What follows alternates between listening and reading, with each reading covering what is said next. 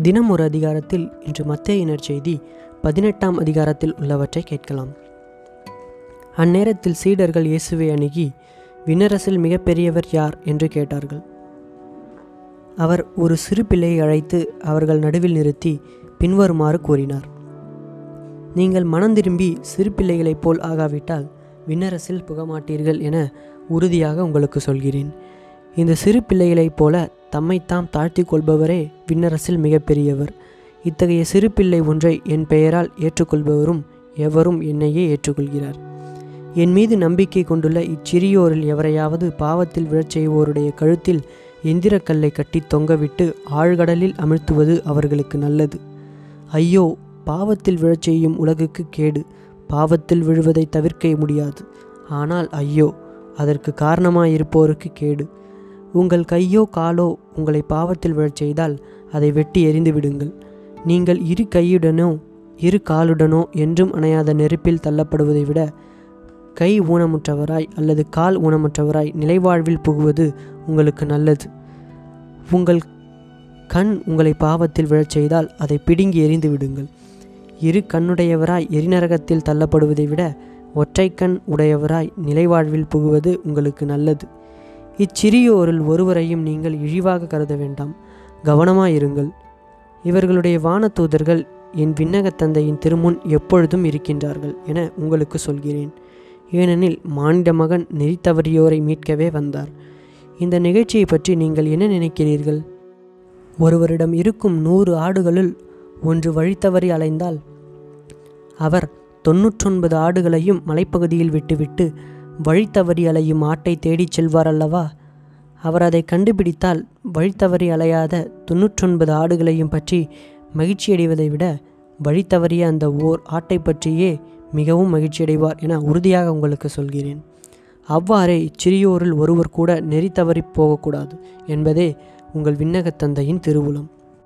உங்கள் சகோதரர் சகோதரிகளுள் ஒருவர் உங்களுக்கு எதிராக பாவம் செய்தால் நீங்களும் அவரும் தனித்திருக்கும் போது அவரது குற்றத்தை எடுத்து காட்டுங்கள். அவர் உங்களுக்கு செவிசாய்த்தால் நல்லது. உங்கள் உறவு தொடரும். இல்லை என்றால் இரண்டு அல்லது மூன்று சாட்சிகளுடைய வாக்குமூலத்தால் அனைத்தும் உறுதி செய்யப்படும். என்னும் மறைநூல் மொழிக்கு ஏற்ப உங்களோடு ஒன்றிரண்டு பேரை கூட்டிக் கொண்டு போங்கள்.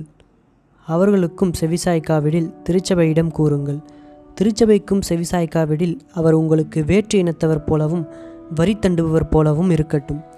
மண்ணுலையில் நீங்கள் தடை செய்பவை அனைத்தும் விண்ணுலகிலும் தடை செய்யப்படும். மண்ணுலகில் நீங்கள் அனுமதிப்பவை அனைத்தும் விண்ணுலகிலும் அனுமதிக்கப்படும் என உறுதியாக நான் உங்களுக்கு சொல்கிறேன். உங்களுள் இருவர் மண்ணுலகில் தாங்கள் வேண்டும் எதை குறித்தும் மனமொத்திருந்தால் விண்ணுலகில் இருக்கும் என் தந்தை அதை அவர்களுக்கு அருள்வார். ஏனெனில் இரண்டு அல்லது மூன்று பேர் என் பெயரின் பொருட்டு எங்கே ஒன்றாக கூடியிருக்கின்றார்களோ அங்கே அவர்களிடையே நான் இருக்கிறேன் என உறுதியாக உங்களுக்கு சொல்கிறேன். பின்பு பேதுரு இயேசுவை அணுகி ஆண்டவரே என் சகோதரர் சகோதரிகளுள் ஒருவர் எனக்கு எதிராக பாவம் செய்து வந்தால் நான் எத்தனை முறை அவரை மன்னிக்க வேண்டும்? ஏழு முறை மட்டுமா? என கேட்டார். அதற்கு இயேசு அவரிடம் ஏழு முறை மட்டுமல்ல எழுபது தடவை ஏழு முறை என நான் உங்களுக்கு சொல்கிறேன். விண்ணரசை பின்வரும் நிகழ்ச்சிக்கு ஒப்பிடலாம். ஓர் அரசர் தம் பணியாளர்களிடம் கணக்கு கேட்க விரும்பினார். அவர் கணக்கு பார்க்க தொடங்கிய பொழுது அவரிடம் பத்தாயிரம் தாளந்து கடன்பட்ட ஒருவனை கொண்டு வந்தனர். அவன் பணத்தை திருப்பி கொடுக்க இயலாத நிலையில் இருந்தான். தலைவரோ அவனையும் அவன் மனைவி மக்களோடு அவனுக்குரிய உடைமைகள் யாவற்றையும் விற்று பணத்தை திருப்பி அடைக்க ஆணையிட்டார். உடனே அப்பணியால் அவர் காலில் விழுந்து பணிந்து என்னை பொறுத்தருள்க எல்லாவற்றையும் உமக்கு திருப்பி தந்து விடுகிறேன் என்றார். அப்பணியாளரின் தலைவர் பரிவு கொண்டு அவனை விடுவித்து அவனது கடன் முழுவதையும் தள்ளுபடி செய்தார். ஆனால் அப்பணியாளன் வெளியே சென்றதும் தன்னிடம் நூறு தெனாரியம் கடன்பட்டிருந்த உடன் பணியாளர் ஒருவரை கண்டு நீ பட்ட கடனை திருப்பித்தா? என கூறி அவரை பிடித்து கழுத்தை நெறித்தான் உடனே அவனுடைய உடன் பணியாளர் காலில் விழுந்து என்னை பொறுத்தருள்க நான் திருப்பி கொடுத்து விடுகிறேன் என்று அவனை கெஞ்சி கேட்டார். ஆனால் அவன் அதற்கு இசையாது கடனை திருப்பி அடைக்கும் வரை அவரை சிறையில் அடைத்தான். அவருடைய உடன் பணியாளர்கள் நடந்ததை கண்டபோது மிகவும் வருந்தி தலைவரிடம் போய் நடந்தவற்றையெல்லாம் விளக்கி கூறினார்கள். அப்போது தலைவர் அவனை வரவழைத்து பொல்லாதவனே நீ என்னை வேண்டிக் கொண்டதால் அந்த கடன் முழுவதையும் உனக்கு தள்ளுபடி செய்தேன். நான் உனக்கு இரக்கம் காட்டியது போல நீயும் உன் உடன் பணியாளருக்கு இரக்கம் காட்ட வேண்டுமல்லவா? என்று கேட்டார். அத்தலைவர் சினங்கொண்டவராய் அனைத்து கடனையும் அவன் அடைக்கும் வரை அவனை வதைப்போரிடம் ஒப்படைத்தார். உங்களுள் ஒவ்வொருவரும் தம் சகோதரர் சகோதரிகளை மனமாற மன்னிக்காவிட்டால் விண்ணுலகில் இருக்கும் என் தந்தையும் உங்களை மன்னிக்க மாட்டார் என்று கூறினார்.